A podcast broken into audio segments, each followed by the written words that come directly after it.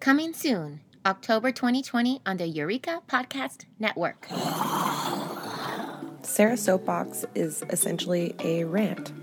It is a collection of my opinions on subjects of my choice presented to you via piggybacking off of my best friend's podcast.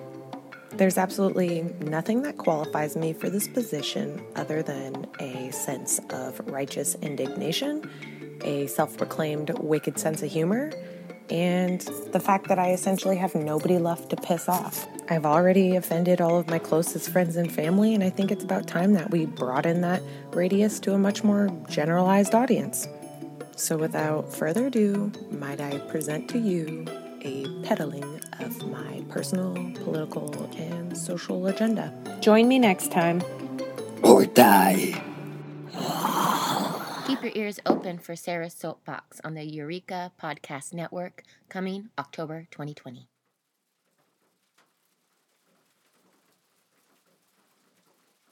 There were no birds singing on that gloomy May morning in my modest town, nestled in the foothills of the Sierra Nevada mountains. I had my rubber boots on and an umbrella in tow as I left my old house to take a short rainy day walk. Nestled in the California hills, within a few blocks from my old front steps to the north, west, and east, sat three decaying graveyards. I chose the one that was the closest, and in only minutes of walking, I was opening a rusted iron gate into history.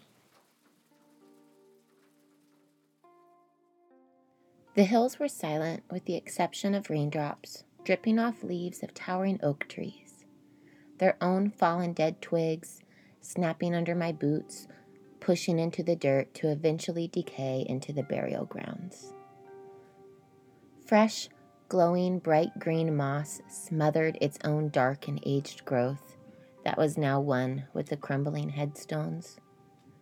The image reflected in puddles gathered in deep crevices. Mother Nature and Father Time had rattled the earth, splitting the monument stone. The weather was odd for that time of year, but it felt just right in this misty, historic cemetery. The hand carved grave markers, some easily readable and some worn completely smooth, do not tell me enough about their occupants below. Only fading names and dates from as far back as the 18th century, and birthplaces from as far away as the other side of the world. For over 20 years, I have regularly visited these graveyards, attempting to imagine the hundreds of stories untold. I'm usually the only one there. Am I the only visitor of the men and women who risked it all on a game of chance? A siren blared in the distance, and from the top of the hill, I looked down over one of the first main streets of California. I could see the roof of my house from there. I was amazed that steps away from my own bedroom, settlers who altered the future of a brand new California and the entire country forever rested. You see, I was born and raised in one of the oldest cities in the state, right here in the Motherlode.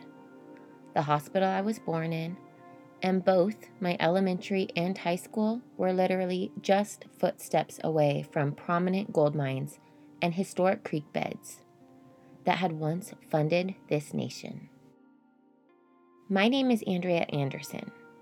I am a dream chaser and a gold rush historian and genealogist. In my past, I spent a decade as a traveling showgirl and female empowerment educator. 16 years ago, I became a proud mom. I have three amazing children who, like me, were all born and raised in the California motherlode.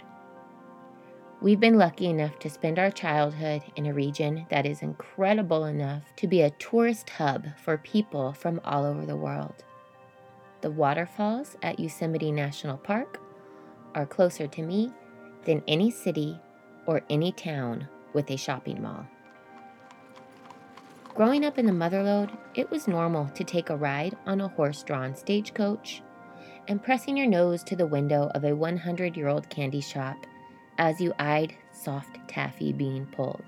Wild West madams passed by windows on decorated horses. Crowds gathered as costume yelping bandits on horseback led faux shootouts, challenging groups of glittering rodeo queens in the middle of the intersection. A short drive away, you could see the annual frog jumps, made famous by Mark Twain. A few miles away in either direction are reservations that belong to the descendants of the local native tribes that once kept this land. Indigenous people work together with Mother Earth in unity, cherishing, protecting, and celebrating every inch of land we all dwell on. A land that would soon be ravished. Everywhere you go, reminders are surrounding my community of its burning past. And even then, not all of us talk about it. This is where I'm from Gold Country, Sonora, California, the queen of the southern mines.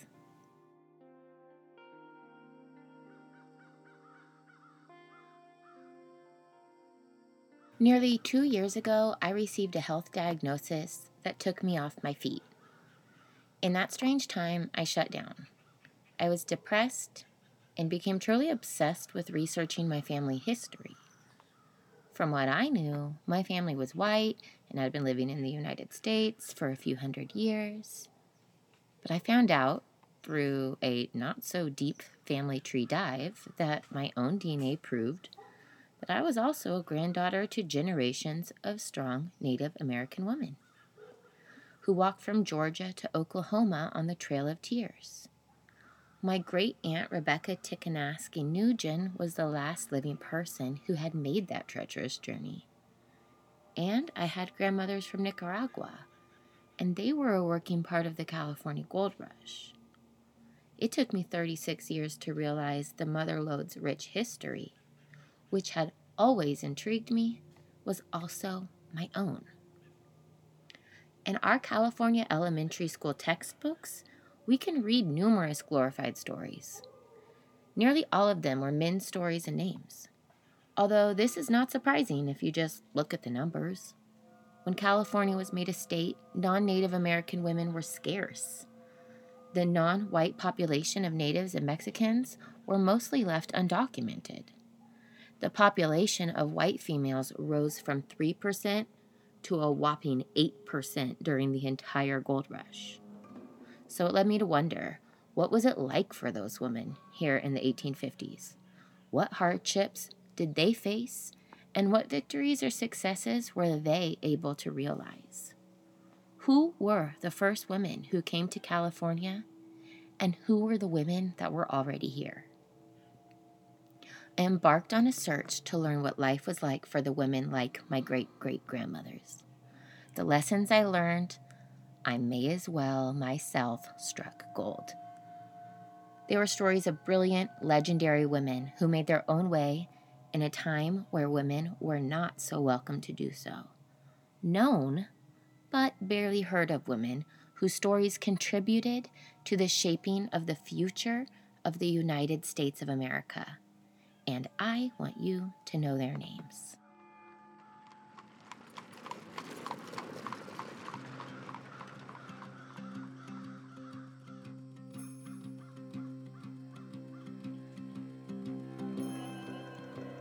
Now, let's set the scene with a quick dive into what California was like before the beginning of America's largest migration, the Gold Rush.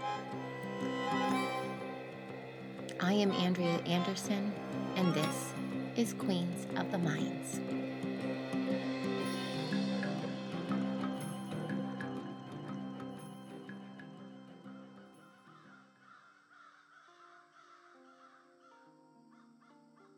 Before the gold rush, Mexican Alta California, essentially Monterey, and all the way up to Sacramento, was Mexican territory. It was inhabited by the native California tribes and the Mexican ranchers that were referred to as Californios. The Californios were not connected to or working with the government in Mexico City. Alta California was similar to what we would now call sort of off the grid. Any white settlers in the region were mostly American citizens who had traveled from back east, and they were by far the minority. For its size, California was in fact the most diverse area of North America linguistically. There are accounts of up to 90 different languages first spoken by the indigenous people of California, descending from 20 major ancestral languages. The Spanish language came next, and just before the gold rush, the majority of the population was speaking Spanish. And just ahead, an article in the first state constitution in 1849 would decree that all laws must be published in Spanish and English. From its birth into the nation, and for three more decades, California would be bilingual. A sleepy village was resting quietly in the bay to the west in the fog.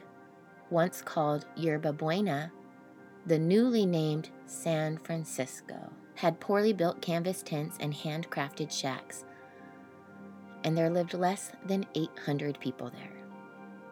As Yerba Buena, it was once a busy port town whose population had dwindled after the Canadian fur trading empire, the Hudson Bay Company, had sold its holdings and left. Most of Yerba Buena's community had followed.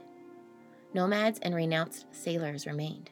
The California Star newspaper was still in circulation, and that fading business was owned by a journalist by the name of Sam Brannan. A Spanish missionary in Yerba Buena, under the direction of Father Junipero Serra, had established the Mission Dolores, which had been operating for 73 years. One mission of 21 that had been established along the coastal towns. The objective was saving souls. In reality, the objective shepherded the enslavement and death of many indigenous people. It was literally only the soul they were trying to save. And the quality of life? while the indigenous person was alive was of no concern. If they were to die sooner, it was just another soul sent to heaven to be saved. Missions were little more than concentration camps, where conversion to Catholicism was forced. Friars whipped, beat, burned, and tortured the California natives in the missions. The workforce lessened as the natives died, and they ventured out for new blood. Yet, some remaining converted natives later continued to willingly live at Pueblo Dolores after their cultural disruption, among the nearly 5,000 that were buried there. The land that was further into the hills of the Sierra Nevada mountains had been settled by the Mexican ranchers, the Californios. My hometown was named by the miners who founded the town after coming from Sonora, Mexico. They lived among the native California tribes, who were hunters and gatherers, surviving on nature's bounty. The native men hunted rabbits and deer and pulled a variety of fish and shellfish from the nearby waters. The women collected berries, roots, acorns, and fruit. They worked with the changing winds. The tribes moved, season to season, place to place, where the food was plentiful and shelter was accessible. Before the colonization by Spain, Russia, and Mexico, there were over 300,000 natives living here. And just before the gold rush, America's largest migration, only 150,000 remained.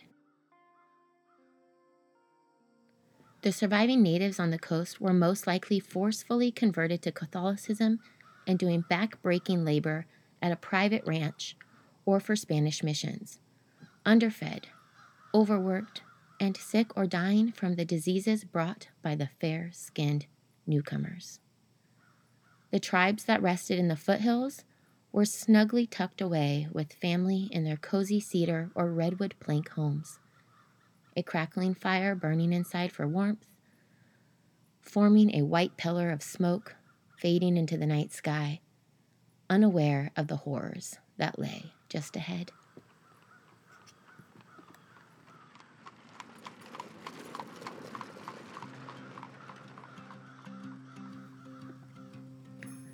Are you enjoying the podcast?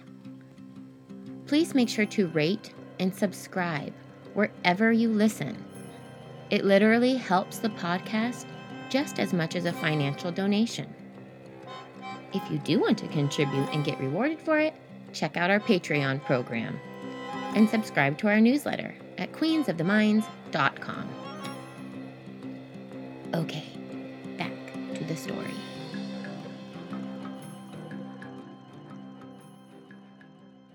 Fifty thousand acres was the agreement between the two men.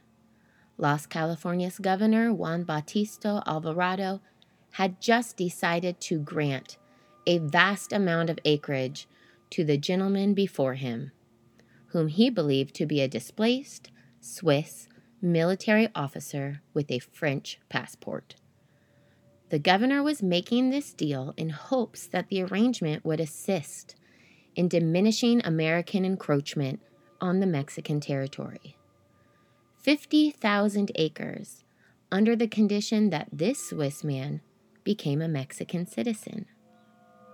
Months later, that man from Switzerland stood over his group of men working at his private empire on the land granted to him by Alvarado.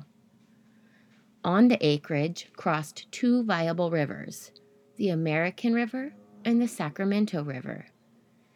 He stroked his mustache with the inside of his first finger while his thumb rested on the small patch of dark hair under his bottom lip.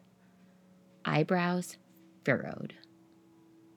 He was there to check in with the hired white man overseeing the work, and he was frustrated and bitter towards the slaves that were sweating for his gain.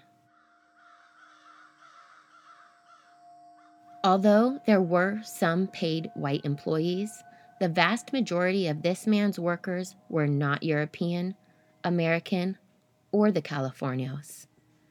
The Swiss man, whose name was Johann August Sutter, was now calling himself John Sutter, and he had fled Switzerland as a wanted man 15 years before. He left his wife, his five children, and an enormous debt that he could not repay behind in Europe. He had not only tricked the governor into this land he now called New Switzerland, but he had also enslaved nearly 800 local Native Americans, as well as some Hawaiians that he had acquired on his journey to California. Sutter stomped back to his homestead on the property. He may have seemed collected, but he was steaming with anger inside. His slaves had not dug the ditch as deep as he instructed. It was too shallow, enough to cause water to back up under the current project, and it created a disaster. This would put them back for months. So he tasked James Marshall with supervising the men who were working their lives away for John Sutter as they were building his empire and operating Sutter's Fort. If you were a female California native living under John Sutter's rule, your life would have looked beyond bleak. As a punishment for your race and for your gender, you would endure recurring rape and violence. Your children would possibly be stolen and sold off, or even given away as gifts to the greedy white men. You would be punished by violence if you attempted to escape. In an unwilling exchange of your fire warmed hut, you now slept on a cold stone floor without bedding.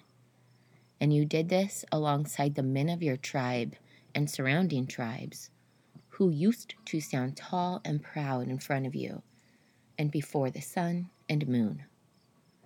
Together, you all once performed in beautiful ceremonies and provided life's necessities to your close knit family.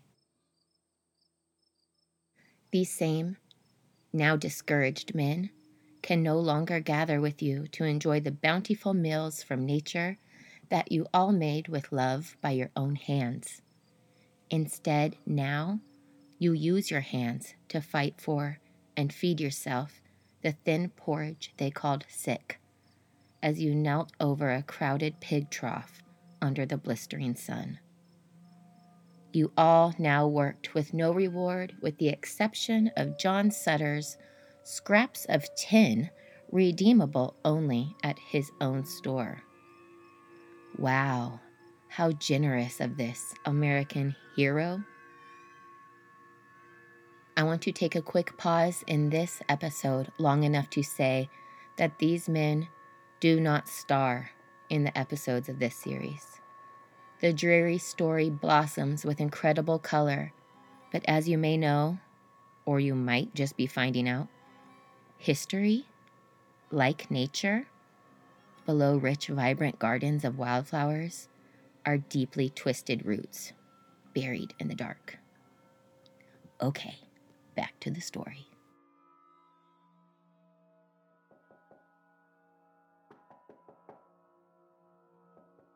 Pure anticipation and excitement could easily be sensed from the shuffling outside the hatchway. There is a knocking at the door. The rapping grows louder and more persistent as John Sutter sets his book down on the chair near his bed and moved at his own distinguished pace across the room. It was early, and he had yet to even have his coffee. He opened the door to an impatient James Marshall, who, upon finally seeing Sutter, revealed a large grin under his dark, unkempt beard. The man was a 37 year old carpenter and the operator of the sawmill for Sutter's Fort. He was also supervising the native slaves and the work they were doing in and around the river. On this particularly chilly January morning in 1848, Marshall had finished inspecting the tail race for slits and debris while all alone on the river and had now arrived bearing stunning news for his boss. Minutes later, they both sat quietly, staring in awe at what sat tucked away in a cloth in Marshall's hand. After testing it, they knew for certain it was gold from right there in the American River. Marshall kept quiet while Sutter paced back and forth, one hand on hip, one hand fingering his facial hair, his mind racing. Surely, if word spread about this find, it would be detrimental. He stood looking out the window, envisioning his land swarmed with men, imagining them destroying his agricultural empire in the making. All would be lost. With that devastating thought in mind, James Marshall and his boss put a plan into motion to keep this discovery silent, while John Sutter attempted to acquire as much surrounding land as possible. Less than four months later, on a May afternoon, American ex journalist Sam Brannan was busy putting a plan of his own into motion. Brannan, who had abandoned his post at the California Star in Yerba Buena, was now a merchant in New Switzerland. He discovered gold on his own and stored it in a glass jar traveled to San Francisco and famously paraded up and down the streets of the port town of nomads, yelling, Gold, gold, gold from the American River. And before you could even imagine, the city was nearly empty as the settlers hastily pressed to Sutter's Fort. So that's that. That is how it started. Sam Brannan then began his success story as California's first millionaire considering that he had first established the store with all of the mining equipment and supplies that would obviously remain in hot demand. And he set that up before his big announcement. However, Sutter's own story did not end with as much accomplishment. Just as he had feared, his land was indeed ravished, and everything was in fact lost. Furthermore, the news of gold beyond imagine was spreading like a California wildfire and there was an unimaginable number of people on their way.